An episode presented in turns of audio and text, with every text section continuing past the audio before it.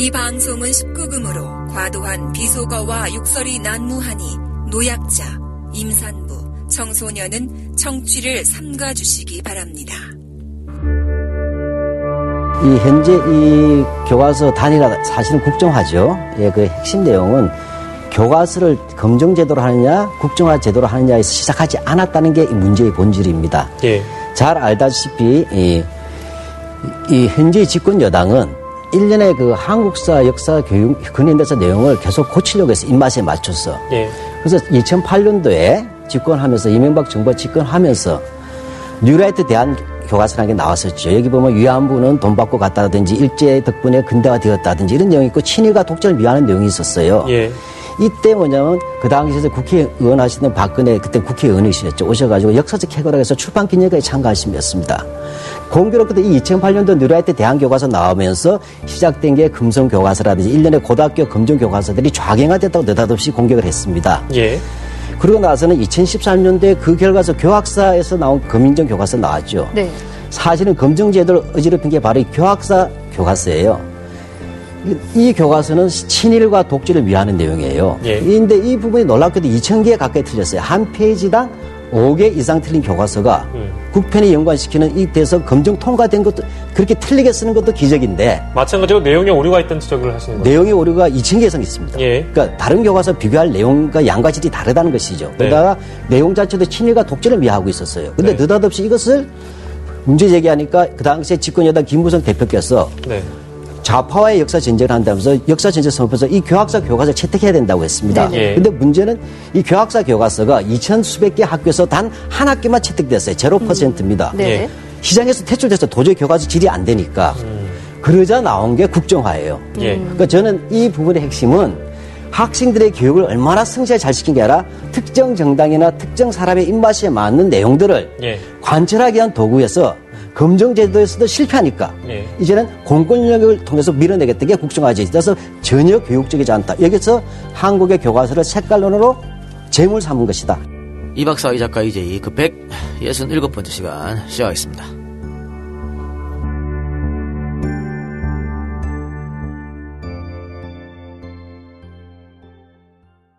슈퍼 홍삼 K 기적을 홍삼하라. 심사위원 평가입니다. 일본 홍삼액은 와 국내 대표 브랜드네요. 훌륭하지만 가격 거품이 심하네요. 인삼도 직접 재배하지 않은 거라 홍삼 특유의 소울이 부족해 보여요. 이번 홍삼액은 다른 약재를 추가해서 기교를 부렸네요. 홍삼 대신 다른 약재를 넣으니까 가격이 떨어지는 거잖아요. 홍삼 진정성이 아쉽네요. 정성농장 홍삼액. 우리가 홍삼 전문가 맞나? 우리도 이렇게 못 만들어요. 인삼 재배, 수확, 세척, 증삼, 건조, 추출까지 한 농장에서 다 끝낸 거거든요. 아, 그러면서 어떻게 이 가격이 나오죠? 아, 놀랍네요, 정말. 아, 정성농장 홍삼액 최고점 나왔습니다. 과연 가격은 얼마일까요? 정성농장 홍삼을 검색하세요. 자, 오늘은 지난주보다 더 썰렁하네요.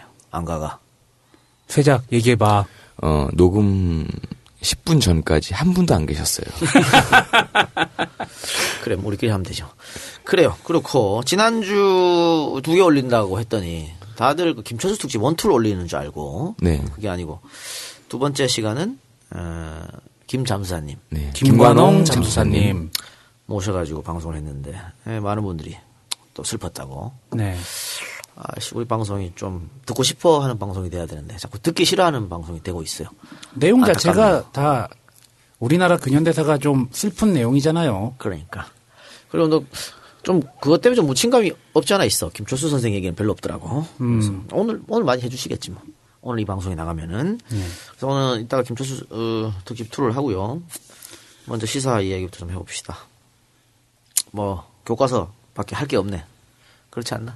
그게 너무 커서 다른 걸 뭐 얘기할 게 별로 없지. 교과서 얘기 뭐 어디든 다. 아, 나한테 똑같은 얘기를 씨발 지금 몇 번 하는지 모르겠어. 되게. 너 지겨워서 그러는구나. 아우, 하여튼 그럼 뭐 해야지 또. 뭐 어떻게 합니까? 해야 되는데. 어쨌든 사실 지금 저의 촉대로 흘러가고 있습니다. 아, 인정. 저의 촉대로 존나 잘 흘러가고 있다. 2017년 탄신 100주년에 맞춰가지고. 아, 그러니까 제가 이거 그 국정교과서 밀어붙이면 역풍 분다가 있잖아요. 네. 총선에 영향 미칠 거라고. 지금 그런 식으로 흘러가고 있습니다. 새누리당이 이렇게 나올지 생각도 못했을 거예요 아마. 지금 여론이 자기들 편이 아니에요. 그런 편이 아니고 사실 여론조사를 처음에 돌렸을 때는 국정교과서 발표하기 전에 돌렸을 때는 국정교과서 해야 된다고 훨씬 많았어. 네. 근데 어느 순간 반대가 점점점 올라가서 지금 역전했거든요. 네. 뭐 오늘 뭐 리얼리터 조사에서는 거의 비슷하게 나왔지만 새정치민주연합에서 자체 조사는 훨씬 다르게 나왔어요. 이건 뭐냐? 국민들이 서서히 알아간다는 얘기야 이제. 뭐가 잘못됐는지. 제가 지난주에 이동형의 초기에 안 맞을 것이라고 예상했던 이유가 일단은 정치 혐오. 그래서 쟤네들 또 정쟁하나 보다 그러면서 아예 치라 뭐 어떻게 되겠지 그런 거하고 입시를 걸고 넘어졌기 때문에 새누리당 쪽에서 여권에서 수구층에서 입시를 걸고 넘어졌기 때문에 거기에 민감하게 움직이는 사람이 많았을 것이며 그리고 종편 방송들이 많기 때문에 종편에서 계속 떠들면은 또 거기에 금방 세뇌되고 그렇게 될 것이다라고 예상했는데 예상과 전혀 다르게 흘러가요. 봐요. 일제시대 때는 모든 언론을 씨발 일본 놈들이 다 잡고 있었어. 그런데 독립운동하고 어떻게 했나? 그게 뭐냐? 자발적으로 움직이면 정권에서 무슨 뭐 방송을 장악하는 지랄이 안 돼. 근데 그 자발적으로 움직이는 게 투트레로 움직이는 게 제일 크거든. 지식인, 그 다음에 일반 민중. 지금 어떻게 합니까? 일반 민중 중에 특히 학생들이 움직이면 끝나는 거야. 예전에 4.19 때도 그랬고요. 그럼요. 80년대도 그랬고요. 학생들이 먼저 움직이기 시작하더라고요. 중고등학생들이 움직였잖아. 저는 삼성고등학교 2학년 이다혜라고 합니다. 제가 이걸 한다고 해서 바뀌는 건 없을지도 모르겠지만 최소한 제 양심은 지키고자 이렇게 1인 시위에 나오게 되었습니다. 저 이번 주 화요일서부터 나오기 시작해서 오늘이 3일째예요. 몇 시부터 몇 시까지 하는 거예요? 학교 후 바로 와가지고 5시부터 8시까지 현재 진행하고 있습니다. 이걸 누구에게 보여주기 위해서 이렇게 들고 있는 거예요? 일단은 정치인분들 앞에 꼭 한번 보여주고 싶었고요. 그리고 저희 또래 학생들한테 고등학생도 할 수 있다는 걸 보여주고자 교복을 입고 하게 되었습니다. 아니 이렇게 하고 있는 거 선생님이 알면 어떻게 해요?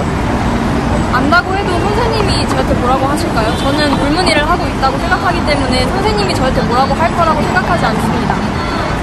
역사교과도 국정화 그거에 대해서 어떤 생각을 갖고 있는지. 현재 역사교과서는 다양한 출판사에서 총 9개의 역사교과서가 나오고 있습니다. 하지만 정부가 이거를 국정교과서로 만들어버리면은 아무리 객관적으로 만든다고 해도 정치적인 색채를 띠게 될 거라고 저는 생각합니다. 또한 역사는 다양한 관점과 다양한 의견이 모아져 이루어지는 학문이라고 생각합니다. 그렇기 때문에 만약에 국정교과서를 만들게 되면 저희 학생들은 편향된 역사교과서로 역사를 배울 수 있을 것 같아서 이렇게 나오게 되었습니다. 끝으로 정치인들이나 누구에게 하고 싶은 말. 가장 하고 싶은 말 이겁니다. 대통령님, 저희는 올바른 역사를 배우고 싶습니다. 이 인터뷰는 미디어 몽고의 자료에서 발췌하였습니다.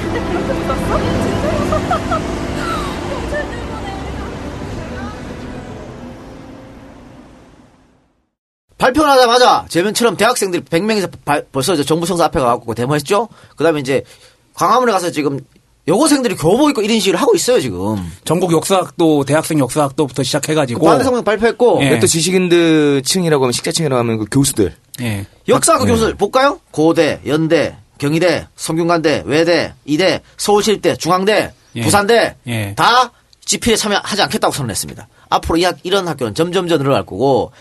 각종 역사학회도 마찬가지죠. 역사학회도 네. 전부 다 참여하지 않겠다 그랬어요. 이거 못하겠다.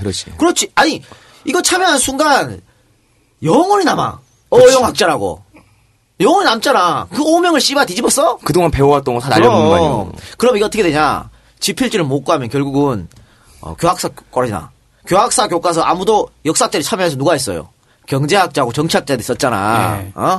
식민지 근대화론. 그렇죠. 그래서 개박살 난 거 아니야. 네. 사소한 오류가 2200건이 넘어. 아, 지금 새누리당이 8종 교과서 문제 있다. 그러면서 한 800개 오류가 있다 그랬거든? 고원욱이는 씨발, 한 개에 2200개 오류가 발견됐어. 어따라고 비교를 하나, 지금. 그러니까, 그렇기 때문에, 지금 새누리당하고 정부에서 이렇게 반응이 뜨거울 줄 몰랐단 말이에요. 아, 한 상태예요 지금. 물론 그 와중에도 정신 못 차린 인간들이 있어요. 정신 못 차린 인간들이 누구냐? 거의 이제 손 잡아볼 그런 나이. 그런 분들. 아니야, 이 양반 나이도 많은 것 같지 않아요. 저 김영봉 세종대 석좌 교수는 아까 얘기했던 그 교학사 교과서를 끝까지 갖고 있어야 된다. 그래야 좌편향적인 사람들의 사고를 막을 수 있다. 라는 개소리를 했어요. 야, 석좌 타이틀 붙으면 나이 존나 많은 거야. 그 이 사람들은 뭐냐.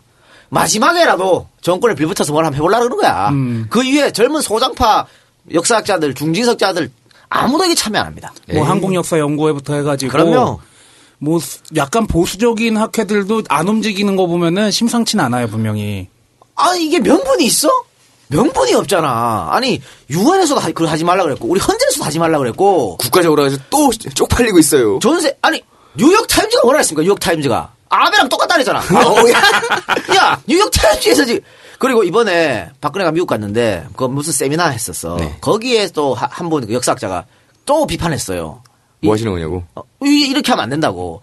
전 세계에서 안 하는 이유가 다 있는 거 아니겠어? 그 하는 나라는 뻔한 나라잖아요, 또. 북한.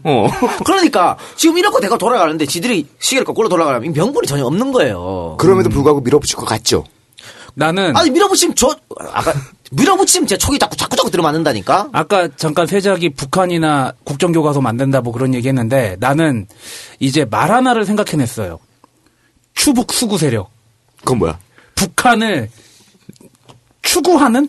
북한의 정치 스타일을 추구하는 추북 수구 세력이라고 난 이름을 붙이고 싶더라고. 그게 뭐 하는 짓이야. 종북은 아니고. 종북은 아니지. 하지만 추구로 이상적이다라고 하면서 모델을 따라가는 거야? 그렇지.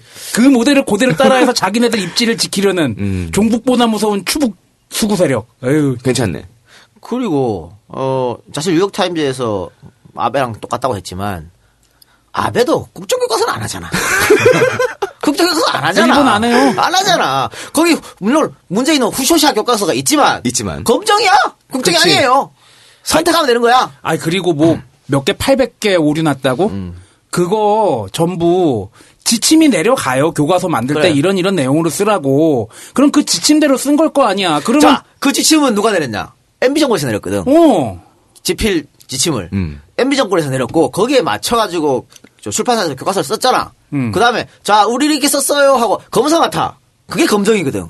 그 검사를 누가 해줬어? 박근혜 정부가 해줬잖아. 해놓고 왜? 그래놓고 씨발 뭐 오류가 많이 이거 뭐 우리 아이들이 주체 사상을 배운다니 이따구 소리를 하고 자빠졌으니 논리도 안 맞고 아무것도 안 맞는 것이죠 이게. 아니, 주체 사상 얘기 나온 김에 두 사람 다 군대 갔다 왔으니까 거기 정원 자료 봤을 거 아니에요. 네, 그렇죠. 거기도 주체 사상이라는 얘기 나오잖아. 네. 그럼 그것도 저기네. 저기 이념화 교과서네. 이념화 저기 정훈 자료네. 그걸 그래. 군대 쓰고 있네. 그러니까 지금 새누리당 얼마나 급했냐 보면 이 블랭카드를 보면 알아. 존나 급했어요. 존나 급해서 우리 아이들이 그걸 낸 거야. 솔직히 말 선전선동을 하려고 그런 거지. 어? 그런데 역풍 맞아버렸잖아. 고발한다고 막. 그래 하루 만에 지금 다 거의 다 철거했거든. 플랜카드 얘기 나온 김에 내가 볼 때 손혜원 위원장 작품인 것 같은데 좋은 대통령은 역사를 바꾸고 나쁜 대통령은 역사 교과서를 바꿉니다. 그건 전우영 씨가 한 말인데 그건 이제 차용한 거지. 그건 잘 차용했어. 잘 차용했어. 근데 지금 새누리당에서 급한 말을 헛발질을 한 거예요. 그러니까 이거는 완전한 무논리고 자강착이야. 자기 발목 잡기야. 그러니까 우리 아이들이 주체사상을 배우고 있다. 아까 제가 말씀드렸습니다만 검정을 박근혜 정부에서 한 거야. 진짜 빨갱이당의 근본을 보여준 거 그러니까 아니에요? 그러면 지들이 이걸 허락한 거 아니야. 아니 추북정당이라니까. 그거면 이건 고무찬양이지. 그렇지. 그러니까 이게 논리도 안 맞고 뭔 짓을 하는 거야 이게. 그리고 이거 여기에 대해서 지금 고발한다 그러잖아. 왜 고발하냐면 내가 만약에 여기 지필로 참여했다. 그런데 씨발 나보고 주체사상을 가르친 교과 썼다 그래서 그 지금 그런 거 아니야. 거기서 명예 소지 아니야. 그렇지. 바로 고발이지.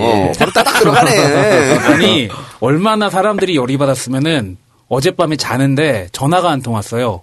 고등학교 동창인데 학원을 하는 친구야. 자기가 말할 기회만 주면은 교과서에 어떤 내용이 있고 어떤 문제가 있는지 쫙 얘기하겠다고 자기 말 한마디 하게 해달라고 그러더라고요. 오랜만에 전화 와가지고 회도 안 사주는 놈이. 아, 그리고 지금 뭐 걔들이 말하는 지금 뭐 좌편향 됐다. 내가 봤을 땐 새누리당 의원들 교과서 본 사람 하나도 없어. 누가 그러니까 주워 듣고 하는 거야. 왜냐면 제가 엊그제 세정시 민주연합이 지금 이 문제로 가장 활발하게 활동하시는 우리 시인 도종환 씨. 도종환 의원. 예. 거기 와갖고 내가 만났거든. 그래서 문제된 교과서 부분을 가지고 오셨더라고. 그래서 내가 쫙 봤어요. 봤더니 걔들이 말하는 거 들어맞는 게 하나도 없어. 그래. 다 인용이고 누가 이렇게 말을 했는데 이거 잘못됐다 이런 식으로 표현한 건데. 그렇지. 북한의 주체사항은 세습이기 때문에 옳지 않다라고. 앞뒤 그래. 잘라가지고 그렇게 말했는 거거든. 그러니까 김일성을 나쁘게 얘기하려면은 주체사상 얘기를 안 할 수가 없어요. 그리고 우리 지난번에 그 조희연 교육감 편 할 때 나왔던 정대일 박사. 네. 그 양반도 논문을 북한의 주체사상 뭐 종교적으로 바라보는 그 논문 썼거든.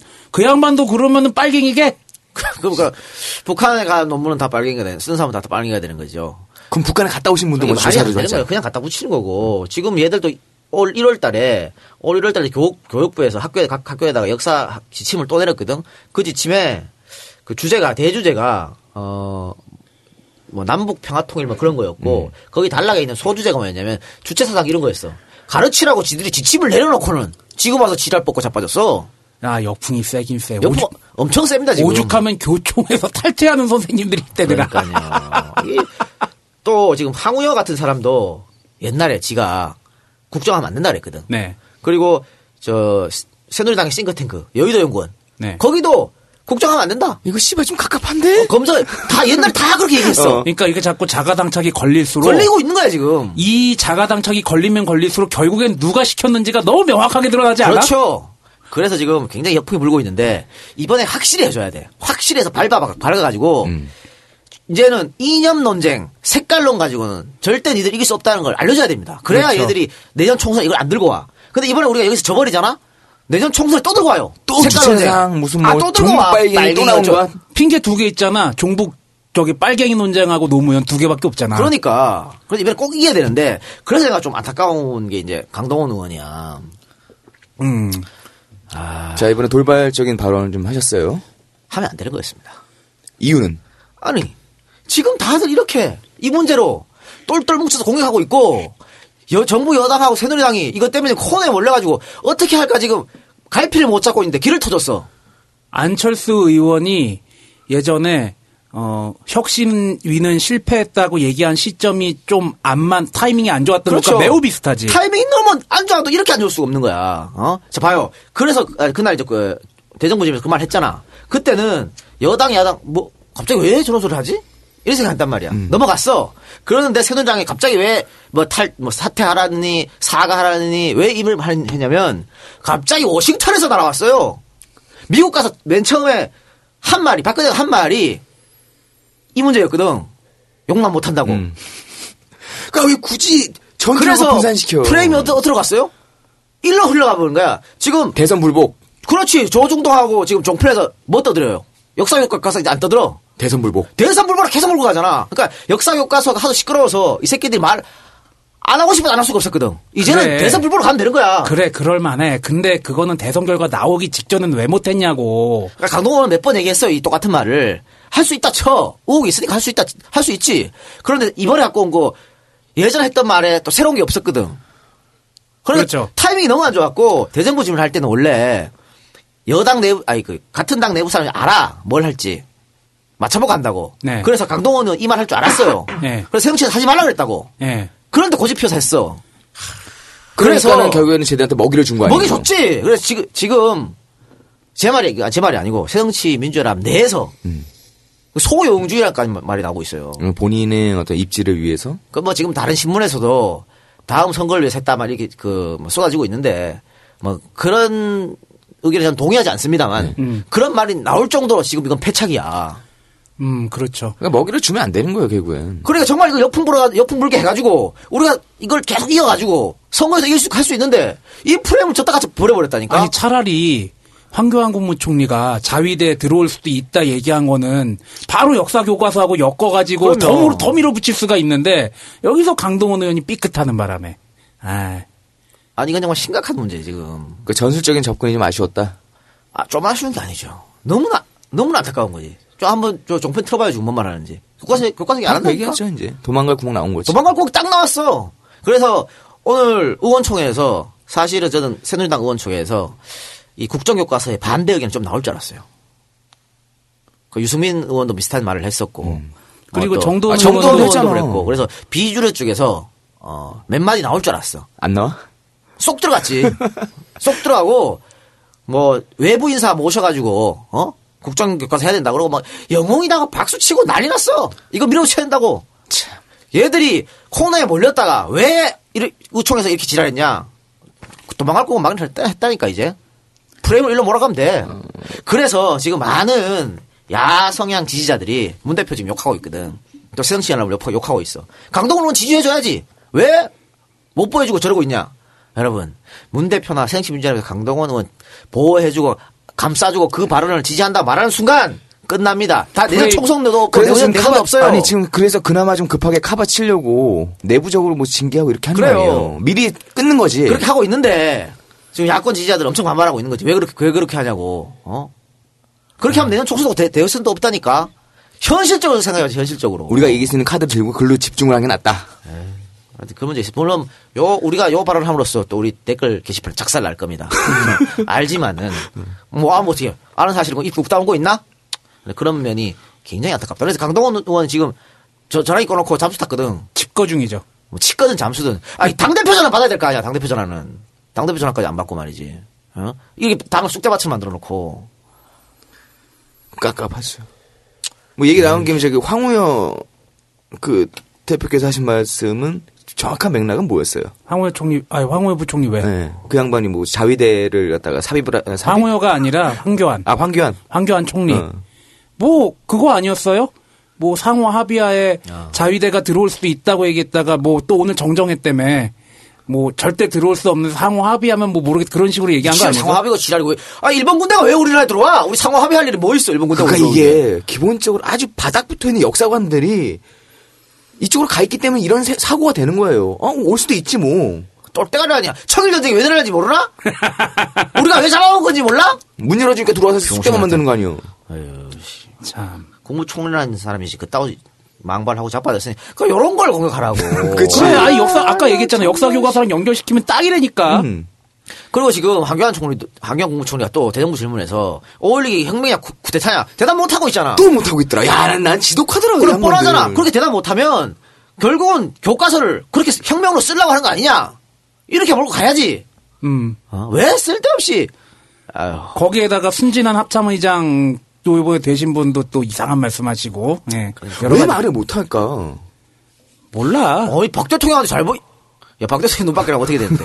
다 봤는데. 무성이 되나? 박 대통령한테 잘 보이려고 이러는 거예요. 야, 근데 블랙홀은 블랙홀이다. 지금 강동원 의원 얘기를 어떻게 건 프레임을 끌어가려고 노력은 하는 것 같은데. 계속 부풀리는 거죠. 응? 계속 부풀리는 거예요, 그걸 부풀리려고 노력은 하는데. 네. 이렇게 보니까 역사 교과서의 그 블랙홀을 넘어서기가 조금 힘들 수도 있겠다 싶어요. 넘어서기 힘든데 집중할 수 있는 걸 분산시켰다. 어? 그래서 사실은 뭐 야권 지지자들이 말한 것처럼 문재인 의원이 야 국회의원이 그럴 수도 있지. 그런 말 할 수도 있지. 의혹이 있으니까 할 수도 있지. 라고 하는 순간 역사 교과서는 저 날아가 버려요. 이걸로 싸우게 돼 있어. 이걸로. 그치. 그래서 안 된다. 어?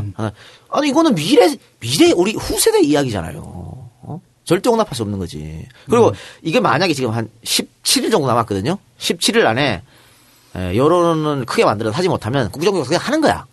하는데 국정교과서 하더라도 시간이 많이 남아 있잖아. 뭐 헌재 판결을 뭐 바란다든가 여러 가지 조건 있어요. 뭐 계속해 그걸로 계속 싸워. 계속 싸우고 2017년에 정말 교과서가 나오면. 불복종 운동. 그치. 교과서 가지고 물고 늘어지는 거지. 나 안 배워, 그거. 우리 자식들한테 안 시킬 거야. 국사시간 다 나가.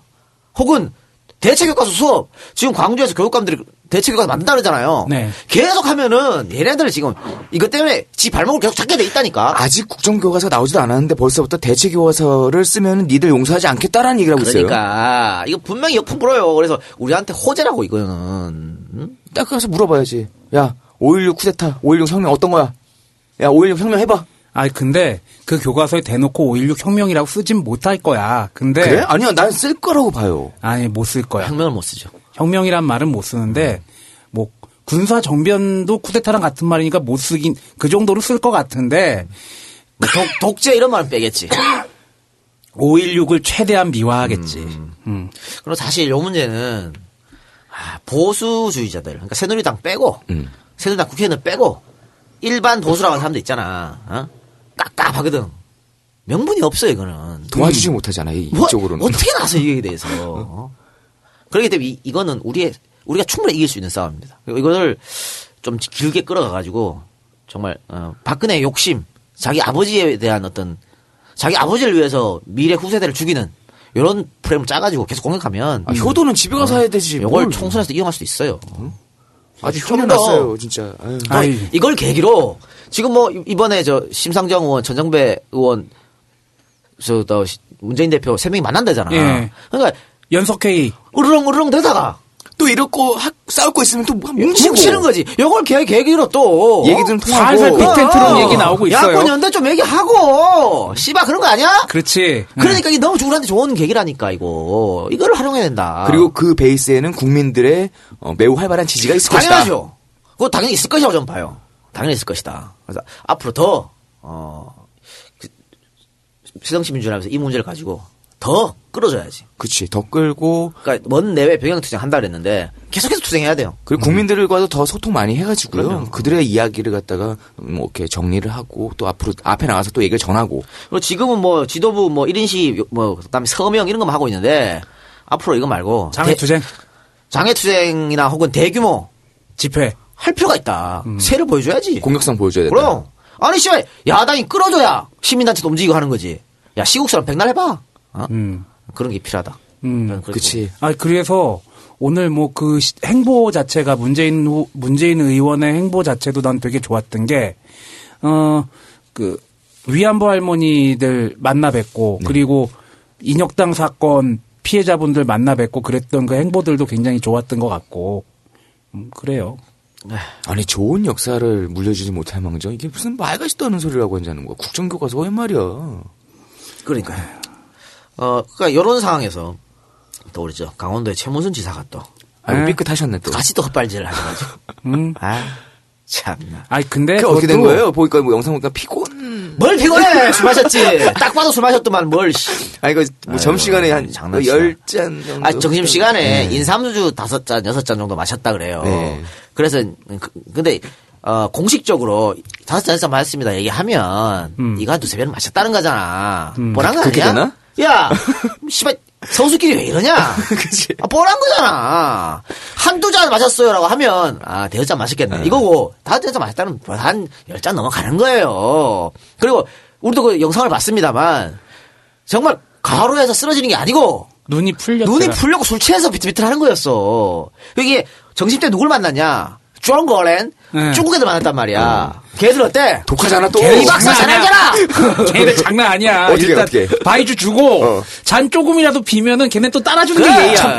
그리고 깜빼이 하면은 그냥 다 마셔야 그렇지. 돼. 아니 이거는 근데 업무차 마신 거기 때문에 어쩔 수 없어요. 솔직히. 그러니까 그렇게 나가야 돼. 아니 중국 사람들하고 업무차 마시다 보니까 많이 좀 먹게 됐다. 이해해달라. 그 참석을 하지 말아야 돼. 그렇게 만취를 했으면. 이래야 정상인데. 아니 강용석 때 사례가 있잖아. 홍콩에 갔었다. 근데 아무 일도 없었다. 그래. 우리 일 때문에 만나서 술 몇 잔 마셨다. 미안하다. 술 몇 잔 마셨는데 어느 정도 여기는 와야 되는 자리니까 왔다. 이렇게 얘기했으면 얼마나 깔끔해. 그런데 거기다 대고 아 그게 아니고 피로와 과로. 장난치냐고. 아 예요. 피로와 과로도 겹쳤겠지. 이 작가 봐봐. 술 조금 마시다가 아이가 며칠 괌수역을 해서 술 좀 들어가면 쟤들 장난 아니잖아. 바로 기절하잖아. 아니, 다 이해는 돼요. 바로 기절하죠. 그러니까 범도의회적으로 이해할 만해. 그 정도는. 그러니까 밑에 사람들이 오히려 점심 때 딱 보면 알잖아. 혀 막 꼬이고. 아니되옵니다 해야죠. 아니되옵니다 하고 병을 데리고 가. 갑자기 과로로. 그러면 되잖아. 그럼 링겔 하나 이렇게. 그래, 그런데 여기 와서 카메라 나비치고 있는데 거기 와서 그러면 어떡하냐고. 야 결국에는 먹이를 주지 맙시다가 또 하나 나왔네요. 그렇죠. 먹이를 주지 말까 또 하나 왔죠. 야, 나 MT 갔을 때 우리 저기. MT 갔을 때도 우리 이사님 한 분 취해가지고 병원 놓고 가서 링겔 맞춰가지고 왔잖아. 아, 링겔 직방이야. 다 필요 없어. 술이 많이 취하셨을 때는요. 해장똥과 링겔이 집중입니다. 그렇지. 그만큼 좋은 게 없어요. 아니, 근데 그 술자리 자체도 솔직히 도의회에서 주최한 자리거든요. 그 자리에 도지사가 가서 마신 건데 도의회 의원들도 나와서 사퇴하라고 그러니. 참, 그것도 어이가 없는 거지. 그러니까 중국 사람들이랑 마셨다 볼 때 딱 느낌이 오더라고. 그러니까 중국 사람들이랑 마셨으면은. 저도 중국인들하고 몇 번 마셨거든요. 예전에 사업할 때. 사업할 때 중국 가가지고. 말아먹었을 때. 근데, 와, 이 새끼 안 먹으면 존나 삐져. 그래? 저기 사인 안 한다니까? 예의 없는 걸로 알아. 예의 없는 걸로 알아. 담배도 막 저쪽에서 막 큰 테이블 있잖아. 돌리는 테이블. 저 뒤에서 담배 뭐 한 20만 원. 걔도 존나 비싼 담배 피거든. 막 던져줘. 피우라고. 그게 예의야. 한 갑을 막 던져. 한 갑도 던지고 까치도 던지고 그래서 그거 안 피우면은 골 때리고. 나는 근데 어제 술을 너무 많이 마셔서 못 먹겠다는 거야. 진짜 못 먹겠더라고. 그 빠이주 그 향기가 코에서 막 나는데 술도 안 먹었는데 미치겠더라고. 독주지 또 그게. 엄청 독주죠. 내 옆에 있는 이제 중간에서 연결해주는 바이어가 사장님 그럼 안 된다고. 오빠 다시도 못 가야 먹으시겠다고. 그래서 구겨놨어? 안 먹었지 나는. 안 먹었어 끝까지? 그래서 못 받았잖아. 그래서 수입하기로 했는데 못 받았잖아. 아유. 아니 중국 애들 그래요.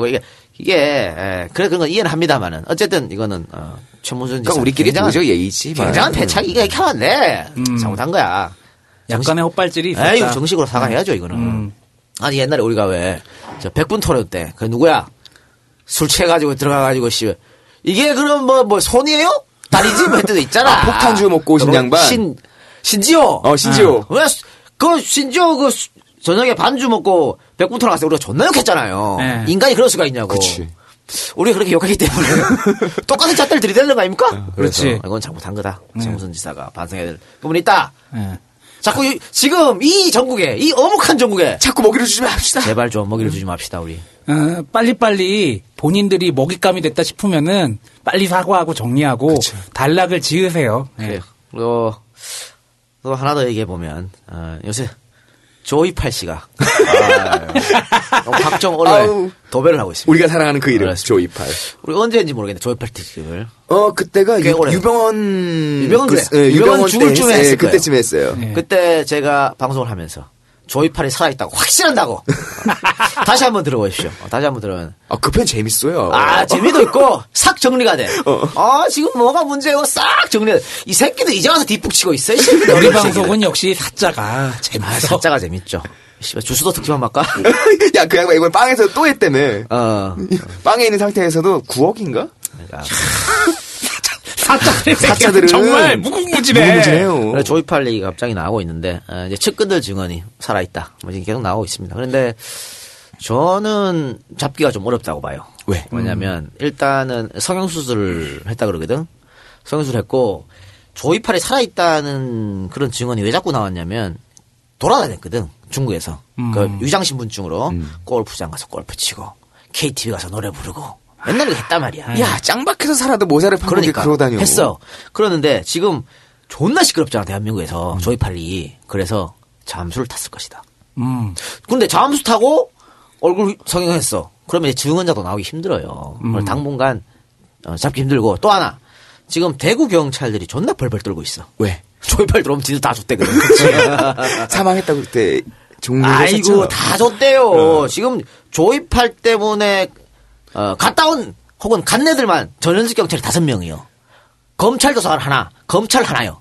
돈만 20-30억을 뿌렸어. 그리고 조이팔 증언에 가면 아니 내가 돈을 그렇게 뿌렸는데 뭐 했어 이 새끼들 라고 얘기를 하고 있어. 그래서 검찰 내에서도 또 특히 대구 지역 전부 다 벌벌 떨고 있어. 사시나무 떨듯. 역시 와이로는 먹을 땐 달콤한데 그럼. 뒤끝이 안 좋아요. 그래서 뭐 예의가 쑥 가겠죠. 야 어디 숨어 있어라 뭐 이런 것들 분명히 지금 가고 있다. 아니 그런데 그런 와중에도 어쩌면 측근들이 배신을 때려가지고 나타날 수 잡히거나 어묵한 시절에 없어요. 여론을 환기시키기 위해서 갑자기 조이팔을 잡아들일 수도 있지 않을까 예상돼요. 그래서 그렇게 하려면 국정을 움직여야죠. 그치. 그럼 국정 교과서로 어쨌든 뭐 여론에서 나빠지거나 어쨌든 여권이 불리하다 싶을 때쯤 어쩌면 우리는 조이팔을 볼 수도 있는 거네. 그렇죠. 아니 심지어는 장기하 아이유 커플하고 그 K모 구단의 모 야구 선수 얘기도 그런 맥락과 비슷하지 않냐. KT의 장성우 뭘 시간. 그러니까 저는 충분히 잡혀올 수도 있겠다. 추측이지. 그게 뭐냐면 아까 제가 잡기 어렵다 했잖아요. 그런 면도 있지만 반대로 잡혀올 수도 있다. 일단 언론에서 존나 군부를 띄워. 이렇게 쫙. 조이팔 소리가 계속 나오고 있죠. 계속 띄워가지고 그게 달했을 때 조이팔을 탁 데려오는 거야. 그러면 그치. 이 국정교과서 문제는 쓱 한쪽으로 쳐지게 되겠지. 그게 그래서 지금 아마 제일 꼭대기에서 상충부에서 지가 내려갔을지도 몰라요. 국정원에. 조이팔 데려와. 검찰 경찰로는 안 돼. 국정원에 조이팔 데려와. 안 돼? 야 못 데려와? 그러면 안 들어와 씨발. 사체라도 가지고 와. 이 개새끼들아. DNA는 사체라도 가져와! 아니, 유병언도 그렇게 쫓아다녔는데 못 잡았는데 결국에 유병언도 사체를 발견했잖아. 사체라도 올 수 있겠다. 그런 생각을 합니다. 아이고, 노력한다, 노력해. 그래요. 웃을 일이 아닌데, 이 국정교과서 문제는 참 이렇게 웃네, 또. 그래요. 그래서, 많은 분들이 또 그런 얘기를 합니다. 그런 이슈들이 생기고 그랬을 때 너무 이슈에 끌려다니면 안 된다. 그러면 우리가 원래 가려고 했던 본질적인 부분에서 자꾸 멀어질 수도 있다. 아니, 제가 이 국정교과서 문제 나왔을 때 여기저기에서 전화를 꽤 받았다고 그랬잖아요. 네. 어떤 선생님도 나한테 오랜만에 메시지를 보내가지고, 이 국정교과서 문제 매우 중요해서 밀어붙이는데 다른 문제들도 굉장히 중요하고 총선 대선에 이기려면은 경제 문제도 계속해서 얘기를 해야 된다. 심지어는 국정교과서를 자꾸 이슈를 거는 이유가 지금 현재 아주 파탄나기 직전인 경제 문제 덮기 위해서라는 얘기도 있거든요. 그래서 모든 문제에 다 집중을 해야 된다. 그리고 이게 총선 때 가면 갈수록 다른 문제들도 더 갖다 붙여가지고 이 문제를 확 끌어들여서 총선에서 이길 수 있어야 된다. 뭐 그렇게 얘기하더라고요. 근데 자꾸 이게 이슈가 너무 이렇게 위에 둥둥 떠 있으면 이거 뒤에서 씩 우는 애들은 또 있을 거예요. MB 내가 볼 때는 무성이 형이 은근 씩 웃을 수도 있어. 왜? 아니 무성이 형 날아가기 직전에 이 국정교과서 문제 터져가지고 어쨌든 생명 연장이 꿈을 이뤘잖아. 야, 무쫄 이번에 봐봐. 대통령 비행기 타고 나갈 때 가가지고 야, 그 표정 예술이더라, 진짜. 가오 빠져, 진짜. 아니, 악수하는데, 헤어진 연인들이 만나는 그 느낌이랄까?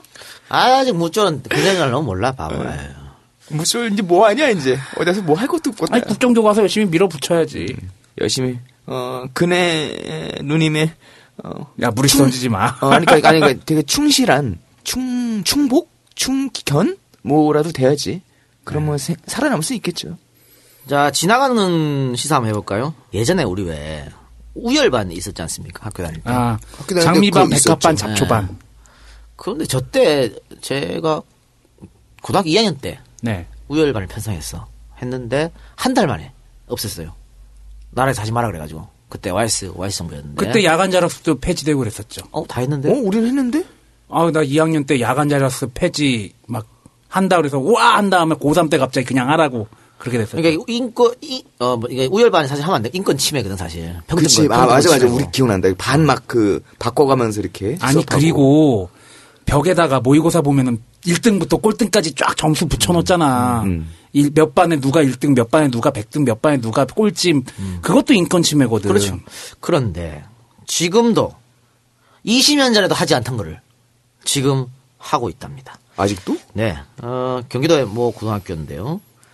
전교 50등까지 유리벽 그러니까 교실을 반으로 갈라. 유리벽을 설치해. 왼쪽에는 전교 50등 애들 안에 놓고 그 유리벽 밖에는 공부 못하는 애들 놨어. 그래서 공부 잘하는 애들 보고 배워라 니들이 이런 식으로 그런 해괴망측한 발상 어떻게 나오는 거야? 그럼 전교 50등 안에 드는 애들도 동물원 원숭이야? 그렇지. 양쪽 다 인권 침해야 이거는 양쪽 야, 다. 참 어이가 없다. 더 웃긴 거 설명해드릴까요? 어떤 학교에서는 급식 때 밥 먹는데 공부 잘하는 애들은 먼저 먹고 못하는 애들은 나중에 먹고. 뭐 씨발 같은 소리 자사고 아니요? 몰라 씨발. 또 있습니다. 야, 그건 좀, 개새끼들. 또 있습니다. 공부 잘하는 애들이 자습하는 데는 카페트를 깔고, 못하는 애들이 자습하는 데는 그냥 세면 바닥에서 하고. 야, 나 고등학교 때도 우반 애들은 에어컨 들어가는 독서대 딱 있는 데 있고, 나머지는 일반 교실에 선풍기 돌아가는데 그럼 몇십 모여가지고 공부하고 그랬어요. 20년 전 얘기 아니에요. 제가 나온 제 건대 있는 학교도 1등부터 50등까지만 도서관에 들어가요. 독서실 되게 좋은 데 들어가고 나머지는 그냥 교실에서 하는 거야. 내가 고등학교 때 일부 교사들을 선생님이라고 안 부르는 이유가 있어.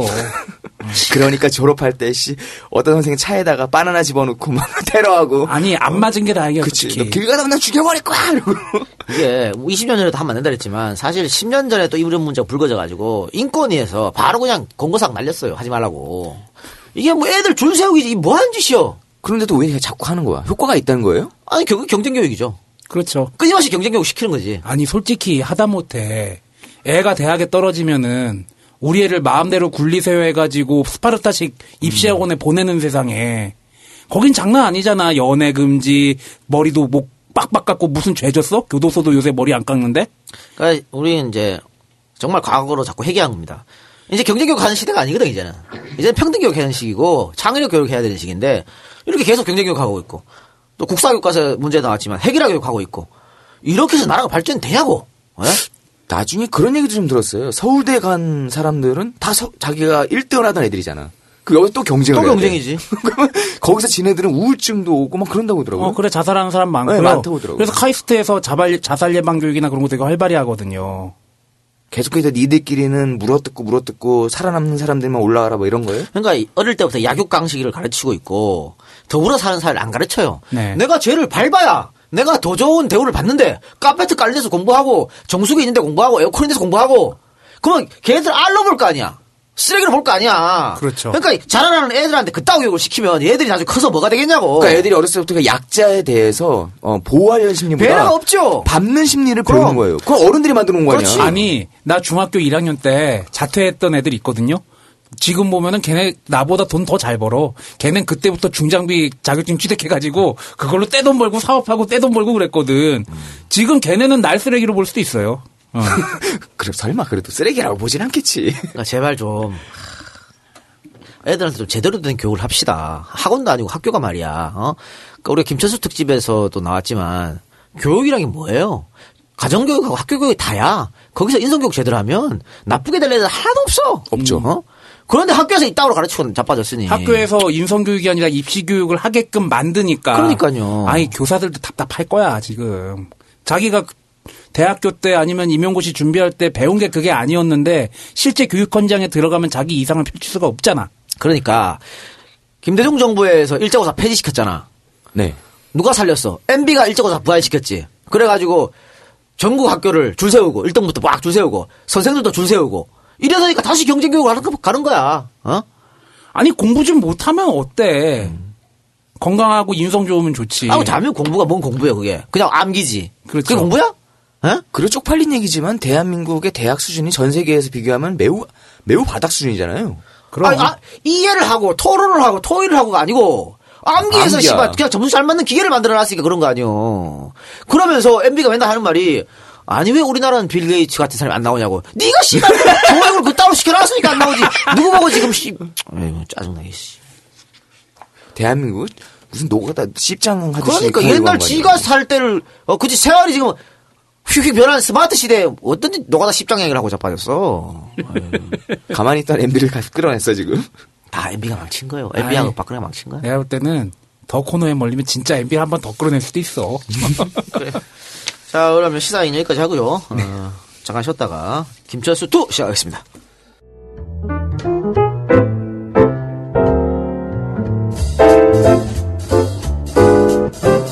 요즘 운동 열심히 하네? 응, 다이어트해서 관리할 거야. 체중계는 샀어? 체중계? 집에 다 있잖아. 아니, 다이어트에는 스마트 체중계가 있어야지. 스마트 체중계 전문기업 세븐일렉. 건강체크, 기록, 관리까지 집에서 간편하게. 스마트폰 연동으로 가족 건강까지 책임지는 똑똑한 체중계. 모바일 헬스케어의 시작 세븐일렉. 지금 검색창에서 세븐일렉 스마트 체중계 하세요.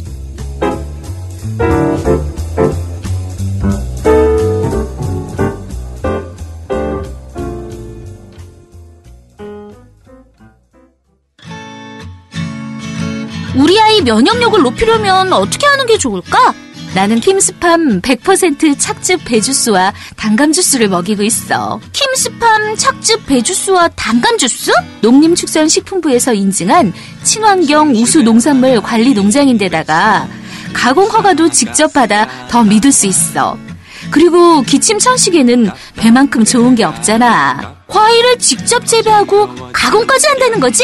중탕식이 아니고 착즙하는 방식이라 화학 첨가물 없이 100% 과즙으로만 만들었거든. 김스팜 사장님이 그러시는데 본인의 쌍둥이 아이들 먹이는 주스라 생각하고 만드신대. 젊은 귀농인이라 생각이 남다르지? 대한민국 미래의 건강한 농업을 위해 6차 산업을 준비하는 킴스팜을 믿고 구매해주세요. 저희 킴스팜은 100% 착즙 배주스와 단감 주스, 그리고 대봉국감을 판매하고 있습니다. 언제든지 킴스팜.net과 주문전화 010-6338-3526으로 연락주시면 친절하게 안내해드리겠습니다. EJ 생활역사협동조합의 조합원님들과 청취자분들의 많은 사랑과 관심 부탁드립니다. 자, 지난 시간에 해방 전까지 얘기했었죠. 예, 그리고 말랑말랑하지 않은 연애 얘기도 했었고, 정말 슬픈 연애 얘기였죠. 그래서 사람들이 그 김마리아 선생님의 사진도 카페에 올리고 이렇게 하시더라고요. 그랬어요? 네. 네. 근데 뭐, 하여튼, 연애는 위대한 겁니다. 위대하지만, 그 두 분의 사랑은 아주 슬펐다. 그렇게 표현할 수 있고, 또, 김철수 선생이 번처 때문에 이제 결혼 못했다 이랬잖아요. 두 가지. 하나는 그런 이유, 또 하나는 이제 김마리아 선생이 상처를 많이 받아가서 그런 건데, 나중에 말이죠. 그 김철수 선생이 자기 부인 김아로 여사 네. 끝까지 백년 해로를 했는데 그 종선의 증언에 가면 우리 할아버지보다 우리 할머니가 더 위대한 사람이다. 왜? 아니 결혼했어. 남편 유학 갔어. 기다리고 있는데. 중국으로 망명 가서 독립운동한대. 와가지고는 감옥 들어갔어. 집에 있는 거 다 털어먹었어. 정치한다고 서울 갔더니 빈털터리로 왔어. 뭘? 그런데 옆에서 그걸 다 이렇게 케어하고 위대한 사람 아니야. 재수 씨 잘 들으세요. 그래서 이 김철수 선생의 종소는 제사 때 할아버지가 아니고 할머니한테 먼저 인사를 하고 그리고 할아버지한테 간답니다. 아, 그 연애 얘기 나온 김에 그 예전에 맨투맨에 나오는 내용인가? 공부만 하고 놀지 않으면 잭처럼 바보로 만든다 뭐 그런 구절이 있잖아요. 연애 안 하고 공부만 하면 이 박사처럼 됩니다. 예. 그러니까 연애를 한 번도 안 해보고 사람을 만나게 되면 김 대표하고 사위 같은 사람을 만나게 되는데 범죄를 만나니까 약 깔고 들어가는 거야 이제. 아니 이거 내 말이 아니고 본인 대표가 자기 사위한테 그랬잖아. 그러니까 뻥쟁이를 만나게 되니까. 얘들을 많이 하시기 바랍니다. 아, 뜨거워. 아니, 김 대표가 한 얘기야. 아니, 김 대표 아까 잠깐 얘기했지만 내심 좋아할 수도 있는데 가끔 움찔움찔 할 거야. 자, 그러면은 해방 후의 얘기를 좀 해보겠습니다. 해방 후 김철수는 자발적 친일파와 민족 반역자를 제외한 좌우익 통일정부 수립과 모든 파당은 통일돼야 한다라는 입장을 견지했습니다. 그래서 이승만, 박헌영 회담을 추진하는 등 좌우익의 과교 역할도 자임했었죠. 그러나 우리 현대사가 뭐 지금도 그렇습니다만 통합운동은 다 실패야. 통합운동이 성공한 건 3당 합당밖에 없어. YS의 업적이요? 왜 DJ 피연합도 있잖아. DJ 피연합 나중에 결국 갈라섰으니까. 자, 하여튼 그랬습니다. 실패로 끝이 났는데요. 왜 그랬냐면, 당시 우리 민족이 처한 상황이, 민족보다는 이념투쟁, 이게 더 컸으니까 아마 그랬던 것 같아요. 이승만 박헌영 회담을 추진할 만큼 박헌영을 공산당의 지도자로 생각했던 김철수이었지만, 이후 김철수는 박헌영의 독선적 당 운영을 비난하면서 박헌영과 대립각을 세웁니다. 그런데 빨갱이냐? 가장 큰 대립각은 노동자 300명을 공산당에 입당시키느냐의 여부였습니다. 김철수는 공산당을 하려면 대놓고 해야지. 비밀로 해서는 안 된다.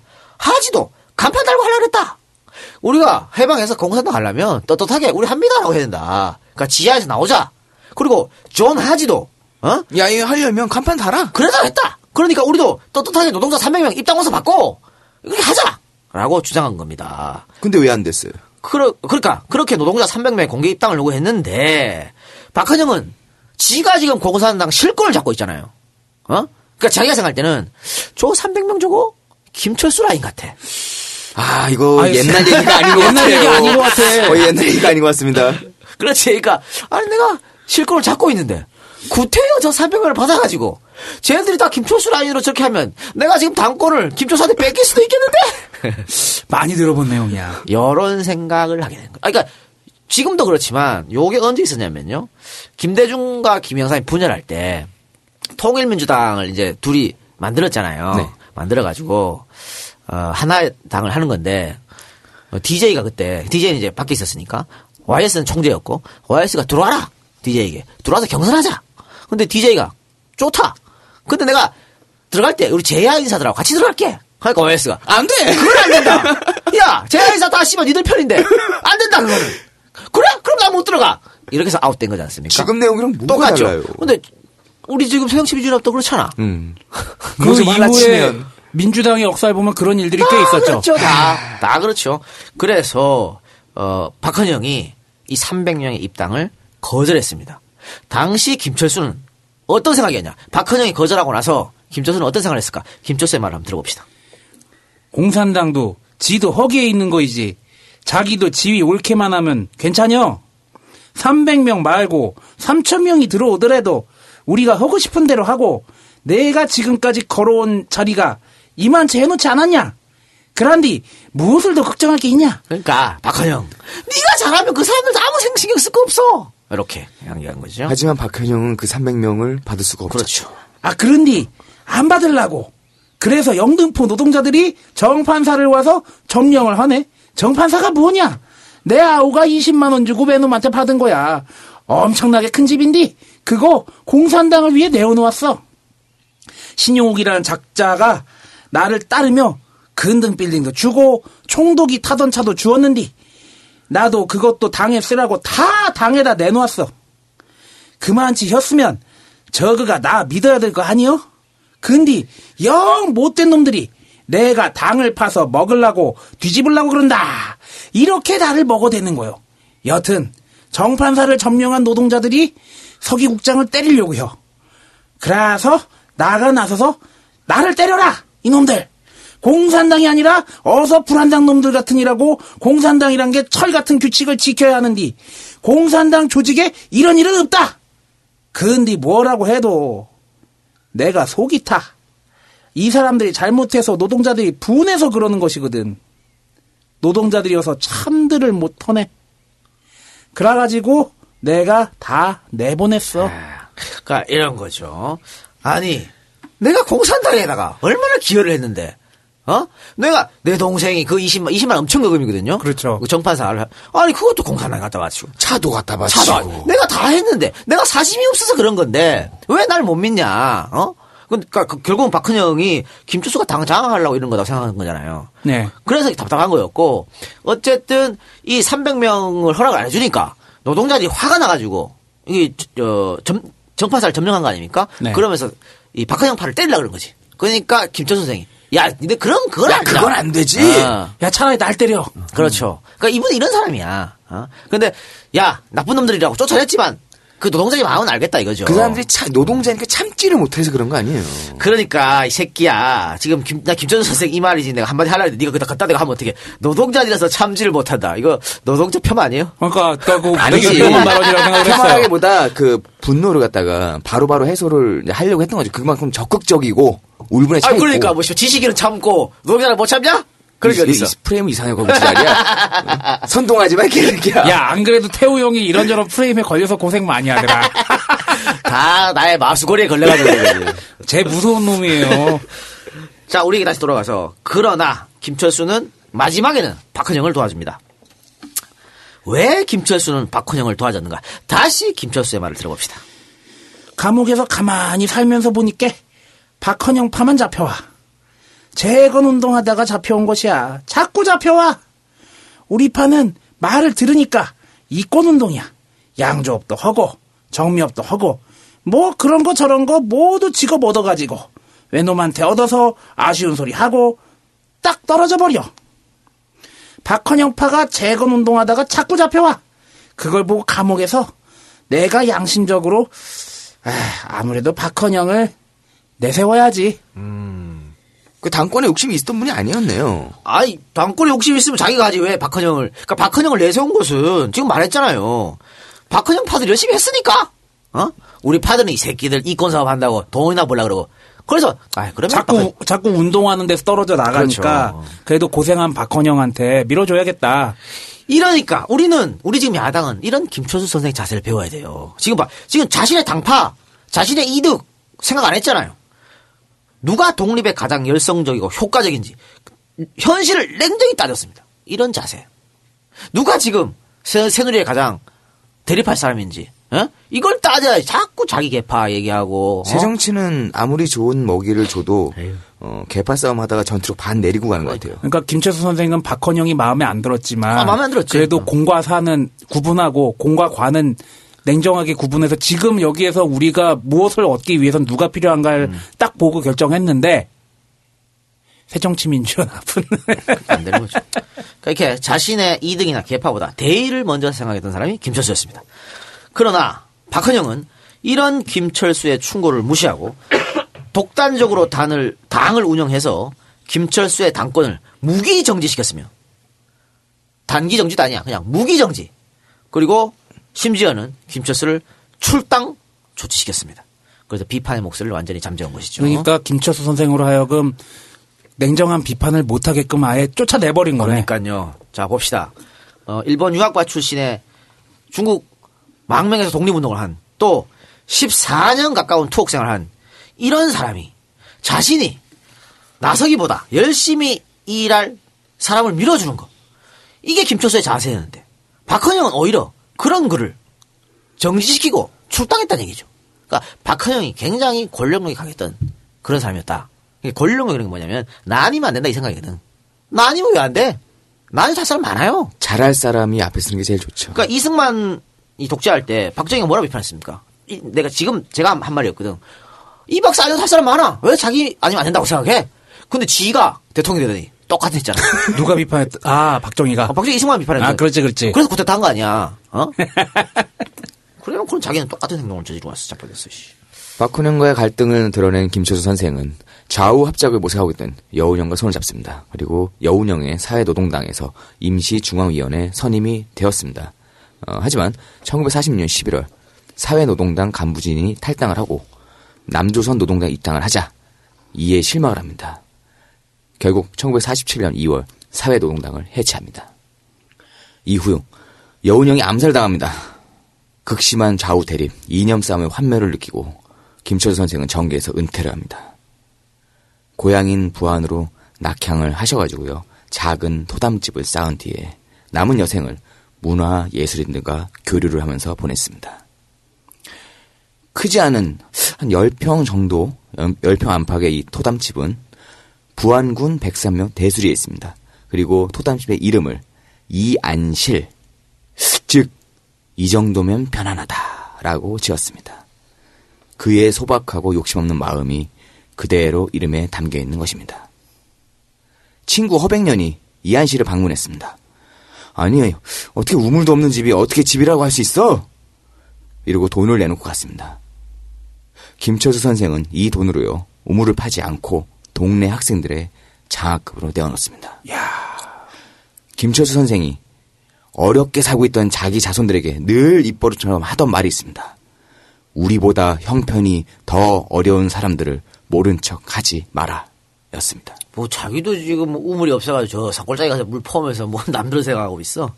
그런데 이 허백년 선생은 뭐 전라도에서 가장 유명한 예술가라고 할 수 있겠죠. 네. 뭐 하가이자 서예가이고.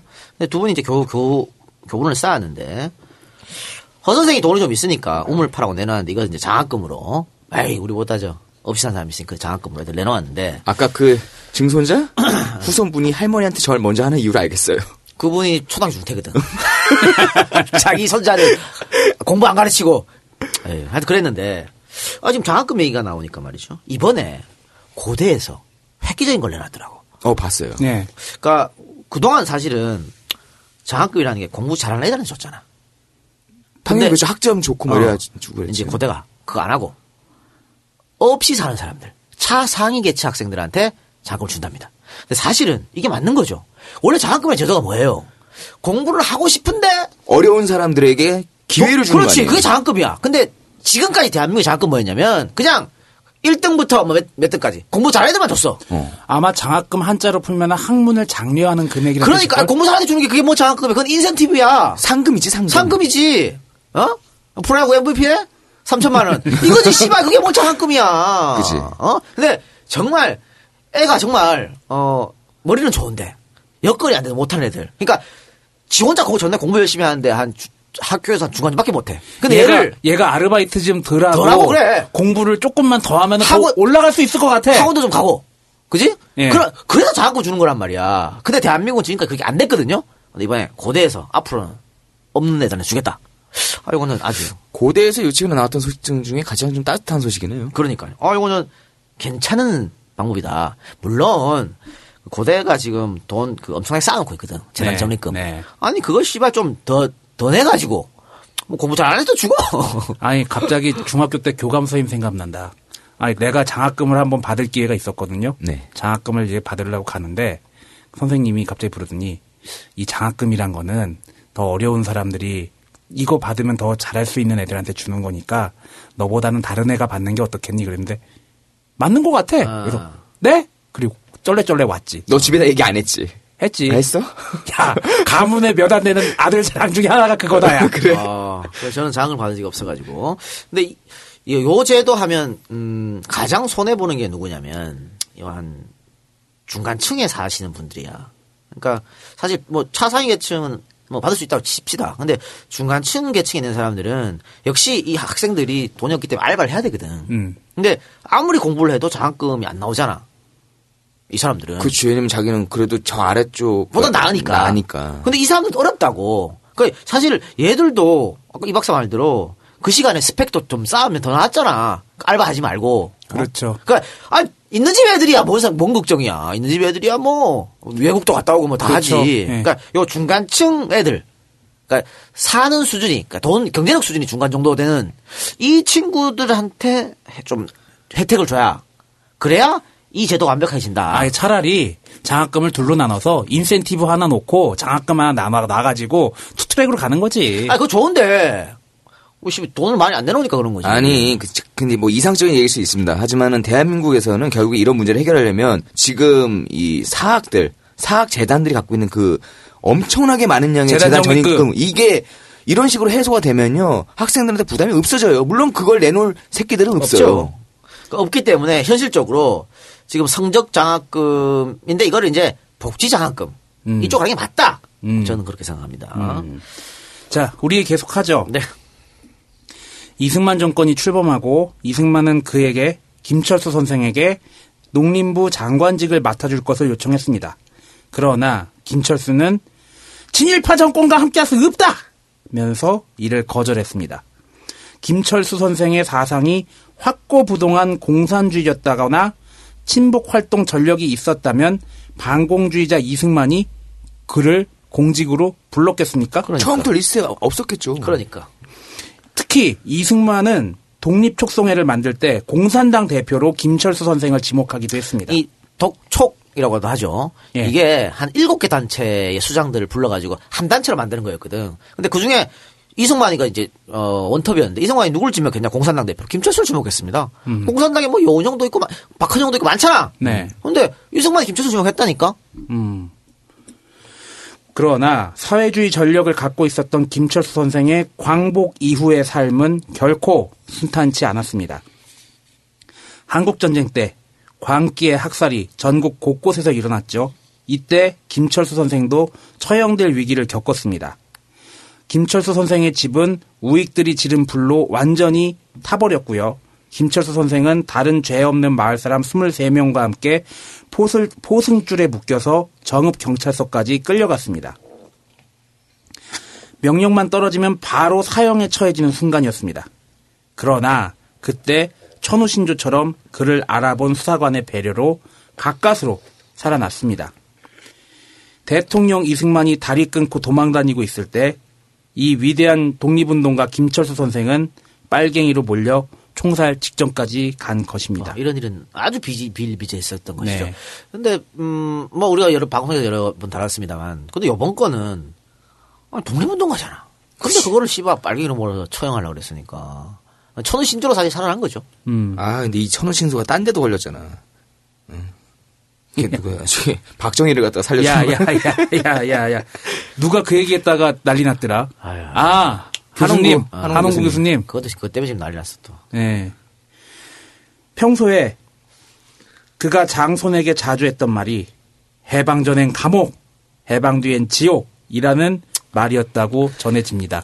아니, 이 얘기 들으니까 난 생각나는 게 뭐, 박근혜 대통령 된 다음에 어떤 애가 아빠, 나 이제 MB가 대통령 되고 박근혜가 대통령 되는 세상에 살게 됐어요. 그랬더니 거기에 대한 답이 예술이었잖아. 야, 난 박정희가 대통령 할 때, 전두환이 대통령 할 때, 노태우가 대통령 할 때 다 겪고 나서 좀 살만한 세상 됐나 봤더니 MB가 대통령 되더라! 막 그랬다는 얘기도 생각이 나네요. 근데 이 말은 해방 전엔 감옥, 해방 뒤엔 지옥. 우리가 독립운동하면서 죽었어야 된다. 심세 신단성이 그랬잖아요. 예. 비슷한. 아, 독립운동가들이 해방돼서 와서 다 이렇게 비슷한 말을 해요. 되게 자조적인 그 슬픈 얘기를 하시는 거죠. 그러니까 우리 현대사 비극인 것이죠. 이걸 안 가르치겠다는 거 아니야, 근데 지금. 그렇죠. 나쁜 놈 새끼들이. 김철수 선생이 낙향에서 고향집에 칩거하면서 가끔 다른 사람들이 이해할 수 없는 분노를 보이고는 했다고 전해집니다. 김철수 선생의 장손 김소중 선생의 말을 들어보겠습니다. 어느 날 집에 있는 돼지 우리에 들어가시더니 1시간이 넘도록 돼지를 몽둥이로 두들겨 패서 죽여버리시더군요. 큰 소리를 지르면서 괴로워하시던 모습이 아직도 생생합니다. 시간이 좀 지나고 훗날 왜 그러셨습니까? 라고 여쭈었더니 할아버지께서는 동지를 잃은 슬픔을 억누를 수가 없어서 그랬다 라고 말씀하셨습니다. 되찾은 나라가 다시 둘로 나뉘는 것을 몹시 괴로워하셨습니다. 아, 아니, 얼마나 그 가슴에 쌓인 게 많으면 되게, 죄 없는 돼지를 근데 충분히 이해합니다. 돼지를 뭐라고 생각하고 후드려 팼을까? 그러니까 충분히 이해합니다. 평생을 독립운동에 혼신했고 결국 조국 독립을 두 눈으로 보았는데 김철수 선생에게 돌아온 것은 이와 같은 고통뿐이었습니다. 이 비극을 우리는 어떻게 받아들여야 하겠습니까? 고향에 칩거하던 김철수 선생은 1956년 대통령 선거 때 이승만에 대적할 수 있는 유일한 정치가가 신익희라고 생각하고 그를 적극적으로 지원했습니다. 출마 의사를 밝힌 조봉암을 찾아가 조봉암과 신익희가 같이 출마하면 좋은 사람은 이승만 박사밖에 없다. 그러니 어느 정도 선거 운동을 하다가 신익희를 밀어야 한다면서 후보 단일화 운동도 벌였습니다. 안철수와 문재인이 동시 출마하면 좋아하는 거는 박근혜밖에 없는 거지. 조봉암 선생도 이에 응답하여 와 역시 신익희를 지원하기로 했으나 아시죠? 민족의 운명이 그런지 신익희 선생이 선거 도중 돌아가시고 맙니다. 신익희 선생이 급서하자 김철수 선생은 이승만을 꺾기 위해서는 무조건 조봉암을 밀어야 한다고 주장했습니다. 당시 김철수 선생은 다음과 같이 주장했습니다. 돼지를 갖다 앉히더라도 이 박사를 떨어뜨려야 한다. 돼지. 어느 정도인지 알겠지? 예. 이 박사를 어느 정도 싫어했는지. 돼지를 그렇죠. 갖다 앉히더라도. 참 이것도 어떻게 보면 손해보다. 이 박사는 어떻게건 김철수 선생을 데려다 쓰려고 그랬는데 이 박사는 돼지만도 못하게 김철수 선생이 이 박사는 돼지만도 못하다고 봤으니 참. 1980년으로 넘어가 보죠. 선생의 나이 88세 때 광주민주화운동이 일어났습니다. 아흔을 바라보는 이 노정객은 광주 소식을 들은 뒤 이틀 동안 식음을 전폐하며 괴로워했습니다. 왜 안 그렇게 했습니까? 왜? 에? 그것도 이제 이게 전북이었으니까 광주 소식을 한번 뒤늦게 들었을 거예요. 그리고 아니 이럴 수가 있어? 남북이 둘러갈린 것도 지금 그런데 광주에서 이렇게 동족 상대의 비극을 하다못해 싸가지 없는 부잣집 아들 안동의 아들 이 작가도 광주민주화 운동의 그 사진을 보고 급 돌아섰는데 그러니까. 말이지. 나 저장한 사람이야. 1986년 전남대학교 강의를 마치시고 귀가하신 김철수 선생은 갑자기 피를 토하면서 쓰러지셨고 영원히 깨어나지 못하셨습니다. 통일을 보기 위해 최소 1996년까지 살겠다고 외치셨던 독립운동가 김철수. 결국 그는 통일을 보지 못하고 숨을 거두었습니다. 왜 하필 1996년일까? 글쎄요. 사망했을 때 선생의 나이 94살이셨습니다. 선생은 유언으로 비석에 이름 석자 외에 아무것도 남기지 말라고 하셨습니다. 분단된 조국의 현실에서 알량한 미사여구 몇 구절을 적어놓는 것은 오히려 나를 욕되게 하는 것이니 후세의 사과에 의해 정당한 평가를 받을 때까지 차라리 비워둬라. 네가 가서 적어드려라. 저희가 하고 있습니다. 후구세 4가 저희가 이렇게 잘 평가해드렸습니다. 그러나 빨갱이 독립운동가 김철수 선생은 죽어서도 사가들에게 정당한 평가를 받지 못하셨습니다. 선생이 돌아가시고 10년 후에 민주정부가 세워졌지만 아직도 선생은 한낱 빨갱이일 뿐이었습니다. 2001년 발족한 김철수 선생 추모사업회에서 2004년 백산 중고등학교 앞에 김철수 선생 기념비를 세웠지만 이에 반대하는 사람들이 포크레인까지 동원하고 쳐들어와서 비석을 제거하겠다고 난동을 부렸습니다. 이것이 작금의 대한민국의 서글픈 현실입니다. 그러니까요. 김철수 선생이 86년에 사망했고 그리고 10년 정도 있다가 민주정부가 세워졌지 않습니까? 네. 그리고 또 시간이 흘러가지고 이 비석 세웠을 때는 그로부터 또 한 10년이 흘렀는데 그 노무현 정부였잖아. 네. 네. 그런데도 소위 말하는 우익기선이 찾아와가지고 포크레인까지 들고 와갖고 부셔버리겠다고 이런 위협을 했으니 해방 직후에 죽창을 들고 돌아다니던 그 인간의 망령이 거기에 포크레인으로 다시 또 나타난 거네요. 그 포크레인이 지금 박근혜가 하려는 거예요. 그렇죠. 그래서 그러니까 우리가 그건 반드시 막아야 된다. 다른 모든 것보다도. 그리고 2015년에 야당의 대표가 국정교과서를 반대한다고 나서는데 거기다 대놓고 항의하는 사람들도 똑같은 사람들이지. 그러니까 아니 진성준 의원이 한 대 맞았대. 그래요? 어버이연합. 그 어버이연합 할배한테. 그러고 아이고 집어넣지 왜 그랬냐 그랬더니 아이 또 되게 노인을 그래서 봐줬다 그러더라고. 봐주면 안 돼요. 아, 경찰이 그걸 봤으니까 의원님 처벌할까요? 물었대요. 아 처벌시켜야지. 그래야 다시 안 그러지. 에이 할 땐 그 형도 너무 착해서 안 돼. 아니 뭐 오늘 나온 뉴스 보니까는 뭐 의원님도 맞으셨다고 하는데 어떤 40대 남자분도 그 근처에 있다가 그 사람들 너무 지독하게 하니까는 지금 하지 마시라고 하니까는 집단 폭행을 했다고 그러더라고요. 근데 그분들이 입건됐다는 얘기가 없습니다. 다 집어넣어야 돼요. 용서하지 말아야 되고 그럼요. 그거는 폭력이자 광기이기 때문에 절대적인 교정과 심판이 필요하다고 전 봐요. 알겠습니다. 여기서 잠깐 전화 말씀 듣고 다시 돌아오겠습니다.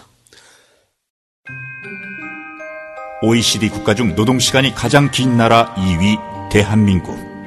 그러나 시간당 생산성은 17위. 도대체 왜 하루 종일 쉬지 않고 일하는데 먹고 살기는 더 팍팍해질까? 17년간 번역이 금지된 전설의 경영서 더 골.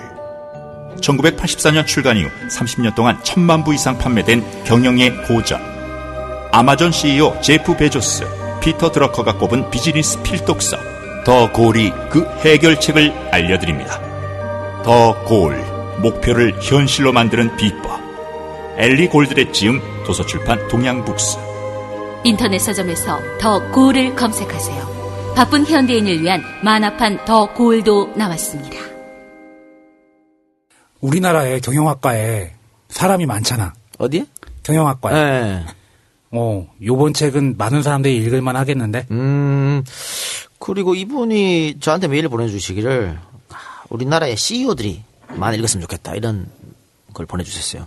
왜냐하면 직원들이 오래 일한다고 돈 많이 버는 게 아닌데 착각하고 있다 CEO들이. 그러면서 일본은 그렇지 않대요. 일본은 후생성에서 아예 법적으로 노동자들의 스트레스 지수를 체크하는 제도를 도입해서 내년부터 실시한답니다. 그러니까 아베보다 못한 정권이 박근혜 정권이다. 하여튼 뭐 그랬는데 이게 굉장히 유명하대요.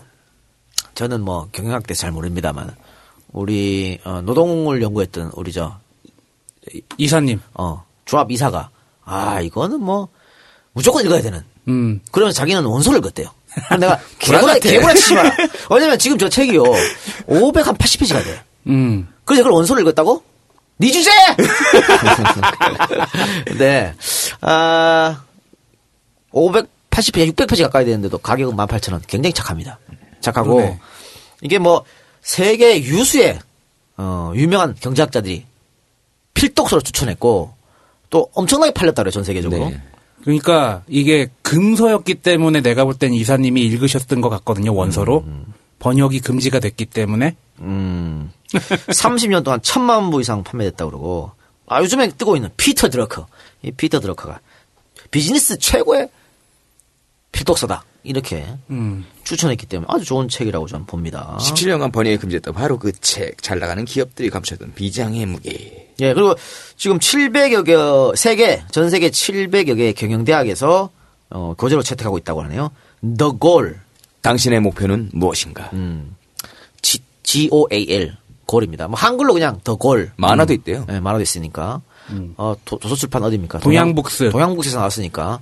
The Goal. 검색해보시고 많이 구매해주시기 바랍니다. 인터넷에서 검색하시면 나올 것 같고, 아, 우리 방송에 기업 특집할 때 교보문고 해달라는 얘기도 꽤 많더라고요. 그래요? 예.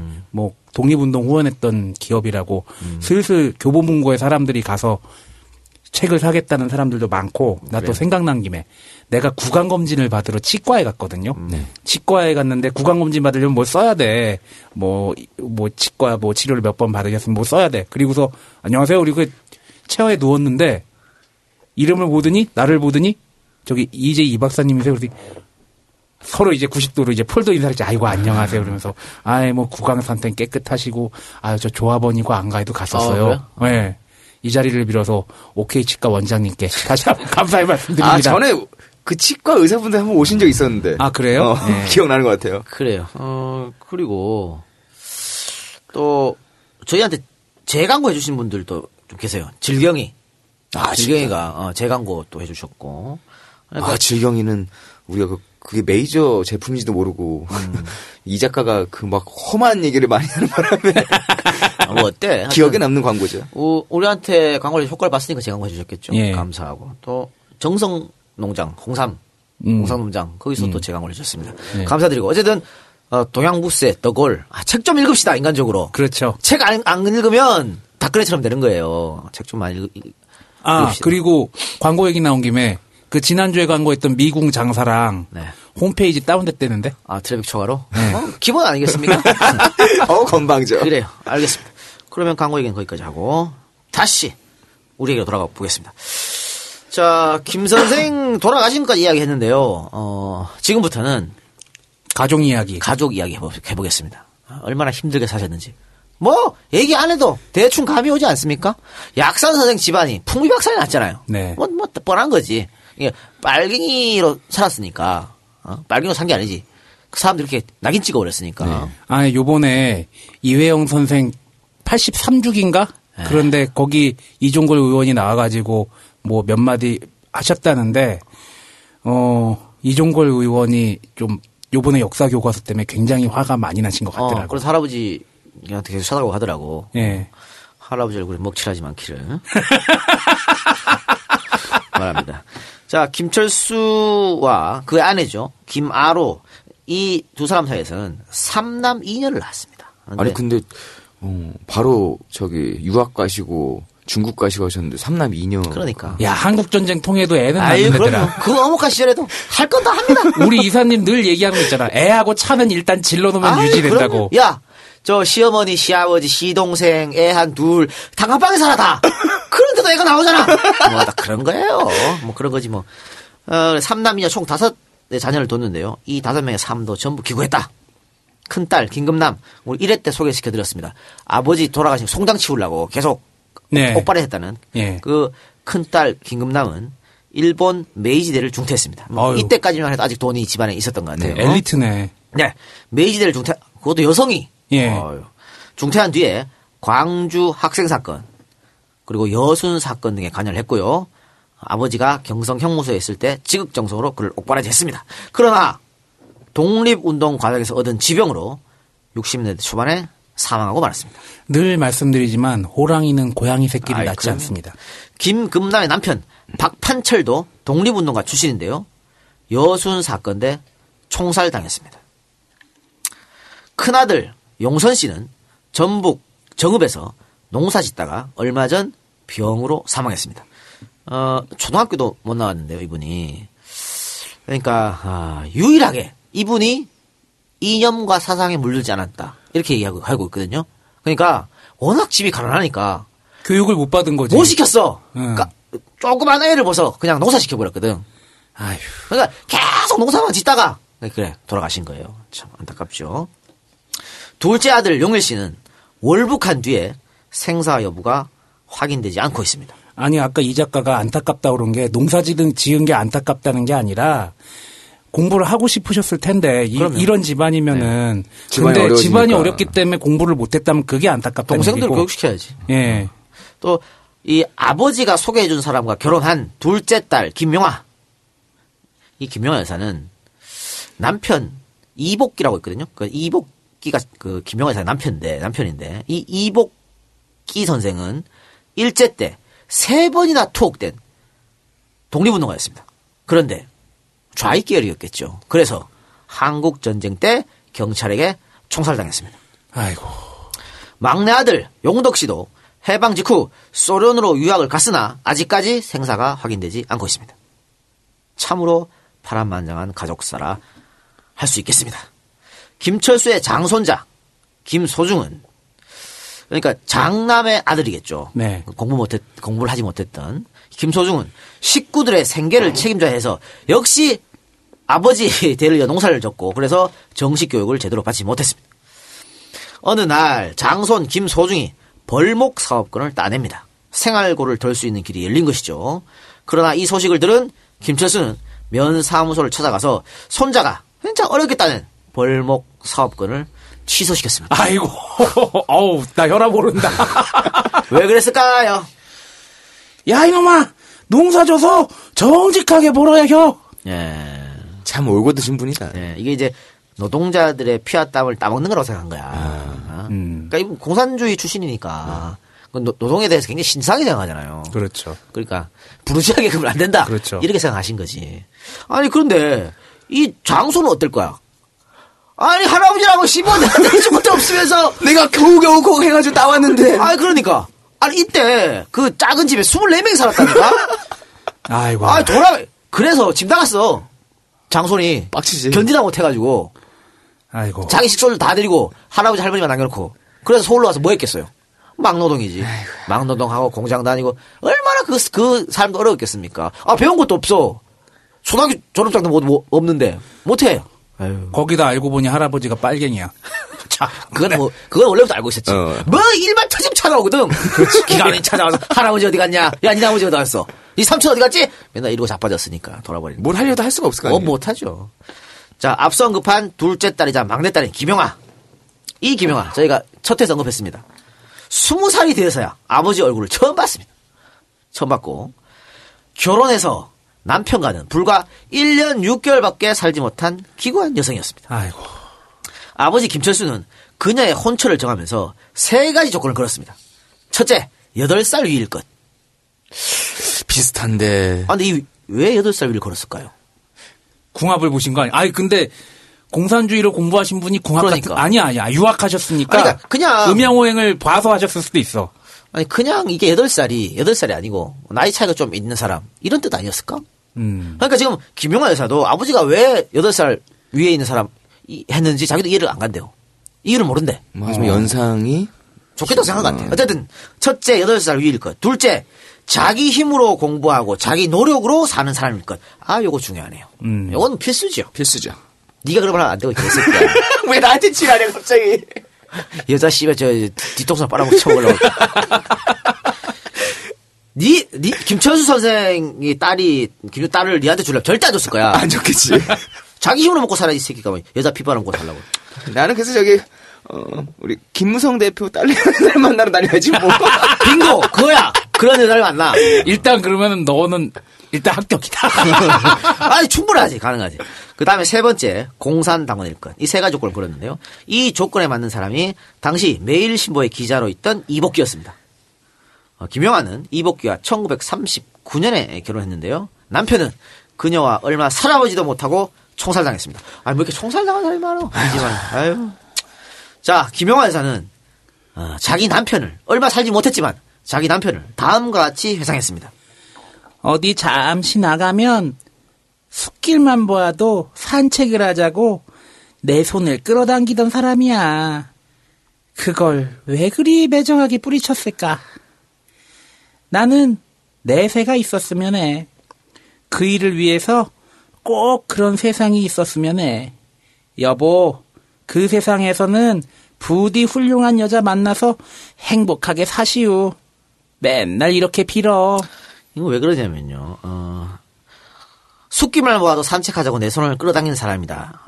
그 일제시대 때 이런 분들 없어요. 되게 낭만적인. 그리고 낭만, 이 낭만이 어딨어, 옛날에. 아, 그렇지. 뭐, 이, 아, 겸상하던 시절 아니요. 어? 겸상을 안 하던 시절. 안 하던 시절 아니요. 그런 시절에. 그런데 왜 지금, 이걸 부인이 매장에 뿌리쳤냐면, 마음에 안 든 거야, 남편이. 아. 일단 나이도 많고, 아버지가 정해줬잖아. 그래서 마음에 안 들었어. 그냥 그게 싫었던 거지. 근데 지나고 나니까, 아, 내가 그때 그걸 왜 그랬을까. 그러고 하는 거야. 내세에서는 정말 부디 훌륭한 나 같은 여자 말고 훌륭한 여자 만나서 행복하게 살아요 하고 맨날 빈다잖아. 아니 당신께서도 꽤 훌륭한 삶을 사시고 계시는데 왜? 그러니까 이제 내가 사랑받은 만큼 못 줬다는 것이죠. 그런 여러 가지 중첩된 의미가 있겠지. 그래서 사랑은 할 수 있을 때 정말 아끼지 말고 다 표현해야 돼요. 아끼다 똥대.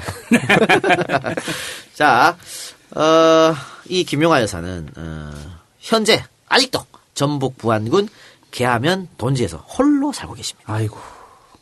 할머니는 그 지역에서 용화 할머니로 널리 알려져 있습니다. 김철수는 그녀를 1919년 동짓달에 낳았는데, 동짓달이면 음력 11월이니까 네. 12월이나 1월쯤에 낳았겠죠. 그죠? 낳았는데 출생식을 언제 했냐? 3월 1일로 했어요. 음력 3월 1일? 아, 양력 3월 1일로. 뭐 상징적인 의미가 있는 거 아니에요? 아니, 출생신고를 우리 딸은 뭐 1월에 태어났지만은 3일, 야, 너는 3일 전에 난 아야. 이렇게 신고를 3일에 세계를 바꿔버렸어. 아, 지난 방송에서 8월 15일만 되면은 아버지가 내 생일 두 개라고.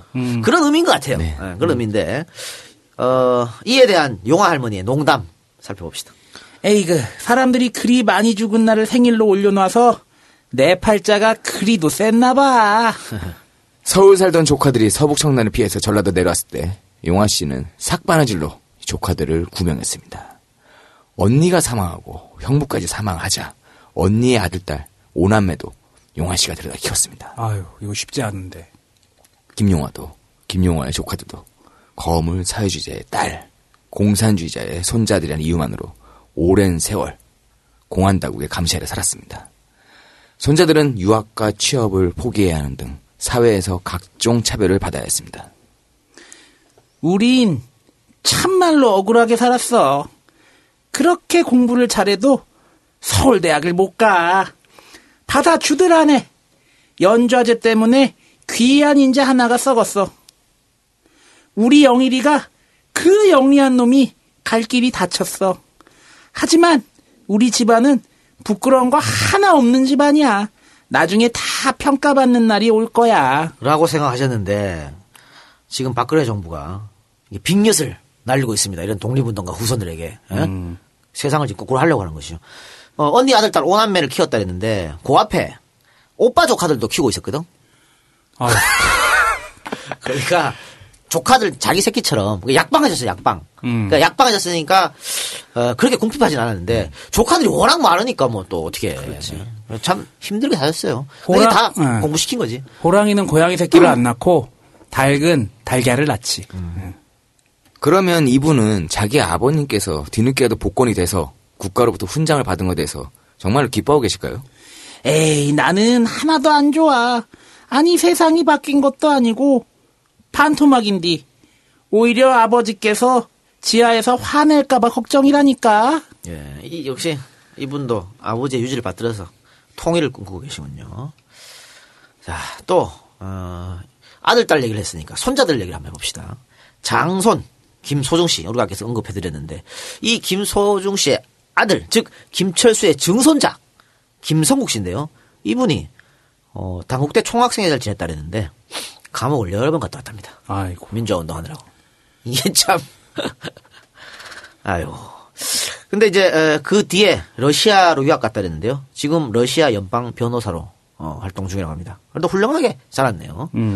그 김소중 씨는 자기 아들의 방골기질, 이 방골기질이 할아버지 닮아서 그런 것이라고 생각하고 있답니다. 할아버지를 미워했지만 또 얼마나 자랑스럽겠어요. 그치. 또 자기 아들이 감옥 왔다 갔다 할 때도 미워했겠지. 저 새끼 저거 우리 할배 닮아가지고 아우 이랬지만 지금 와서 얼마나 그게 저 기쁘고 그렇겠습니까. 자, 그 사회주의 사상가라는 이유 하나, 이 하나만으로 평생을 조국 해방에 바친 독립운동가. 이분을 우리는 해방 후 60년이나 방치했습니다. 이 기막힌 현실이 안타까울 따름입니다. 우리 정부는 일제에 맞서 싸우다 13년 8개월간 옥걸을 치른 이 위대한 독립운동가에게 1989년 그가 사망할 때까지 1급 감시 대상이라는 딱지를 붙였습니다. 성결 과제는 조국 해방! 이 모토를 외쳤던 김철수는 1947년 이후로 사회주의 활동을 한 적이 한 번도 없을 뿐 아니라 이적행위나 친북 활동조차 한 적이 없습니다. 그러나 우리 정부는 이런 김철수에게 감시자를 붙였고 그의 후손은 빨갱이 자식이라는 손가락질을 받으며 자라야 했습니다. 김철수는 물론 자손들도 지독한 가난에 떨어야 했고 지주 출신 엘리트 독립운동가의 후손들은 학교 교육까지 제대로 받지 못했습니다. 극심한 이념 대립이 한 개인과 가정을 나락으로 떨어뜨리고만 것이죠. 1986년 사망한 김철수는 끝내 빨갱이란 오명에서 벗어나지 못하고 눈을 감아야 했습니다. 그러나 이런 이념 대립의 희생자였던 김철수가 마지막까지 염원했던 것은 아이러니하게도 조국의 통일이었습니다. 그가 사망했을 때 그가 손수 지은 토담집 벽에는 서호, 즉 모든 것을 용서한다는 뜻의 글귀 하나가 있었다고 합니다. 아, 삶과 죽음이 다. 그렇죠. 비슷한 게 많죠. 예. 그 비석 세우지 말라. 예. 비석 이름만 새겨라. 뭐 이런 것도 그렇고 소담집 만든 것도 그렇고. 그렇죠. 그런데 이 모든 것을 용서한다는 것은 뭐 여러 가지 의미가 있을 거라고 봐요. 예. 그 돼지 잡아 죽일 때 얼마나 분노가 컸겠습니까? 그렇지. 그것도 참 대단하신 게 지나가던 사람 안 때리고 그나마 돼지 때린 게 좀 다행이라고 봐야 되나? 돼지가 불쌍하긴 하지만. 그래요. 어땠습니까? 이번 편. 독립운동을 하신 분들이 가만히 보면은 이승만 정권 때 반 이승만 운동을 하고 그분들이나 혹은 그 후손분들이 민주화 운동을 하셨던 분들이 많은 것 같아요. 대한민국의 민주화라는 것이 그 맥락을 따지면은 결국에 일제강점기 때 독립운동하고 친일파 아니지 매국노들 처단하고 그랬던 것에 뿌리를 두는 게 아닌가 싶어요. 이런 분들이 교과서에 올바르게 실려야겠죠. 역사 교과서에 대해서 국정화를 얘기하는 사람들이 이승만 이꼴 박정희 이꼴 대한민국이라고 생각하는 것 같아요. 그러면서 이승만이나 박정희에 대해서 비판하는 사람들을 반대한민국 종북 세력이라고 얘기를 하는 것 같아요. 그런데 우리는 대한민국을 부정할 생각이 아니에요. 오히려 그들보다 더 올바른 대한민국을 원하겠죠. 이승만이나 박정희 공과 과 냉정하게 평가하고 공립묘지에서 끌어내릴 일 있으면 끌어내리고 그래야지 올바른 대한민국이 되는 거 아닙니까? 역사가 올바로 서야지. 그래야 대한민국이 바로 선다고 생각합니다. 이상입니다. 기술되지 못하는 역사들이 지금도 그렇게 많습니다. 뭐 지금 저희가 뭐 국정교과서를 채택한 것도 아니었고 물론 했던 기간도 있었고요. 그들이 원했던 거는 알려주고 싶지 않은 역사에 대해서는 입 싹 닫는 거였습니다. 그리고 지금 역사가 다시 한번 또 그렇게 회귀하려고 하고 있습니다. 단순히 국정교과서의 문제는 교과서의 질과 방향의 여부를 떠나가지고요. 앞으로 우리의 아이들, 우리의 미래 애들에게 선택권을 박탈해버린다는 가장 무서움의 그 우려가 가장 큰 거겠죠. 그런 얘기 하시더라고요. 왜, 아니, 이렇게까지 반발이 심할지 몰랐다? 지금 요즘 이게 무슨 단순히 수능 몇 점 그리고 뭐 역사학 몇 점 역사학 전공하지 않는 사람은 몰라도 되고 이 문제가 아닌 것 같습니다. 많은 분들이 역사에 대해서 인식하고 있는 것들은 우리의 과거고 우리의 미래고 우리의 현재를 얘기하는 거니까요. 그러므로 우리는 이렇게도 기술되지 못한 역사를 더 아는 것도 중요하지만 하나의 역사로만 매몰되지 않도록 그 국정교과서라는 거를 우리는 꼭 막아내야 할 것입니다. 이상입니다.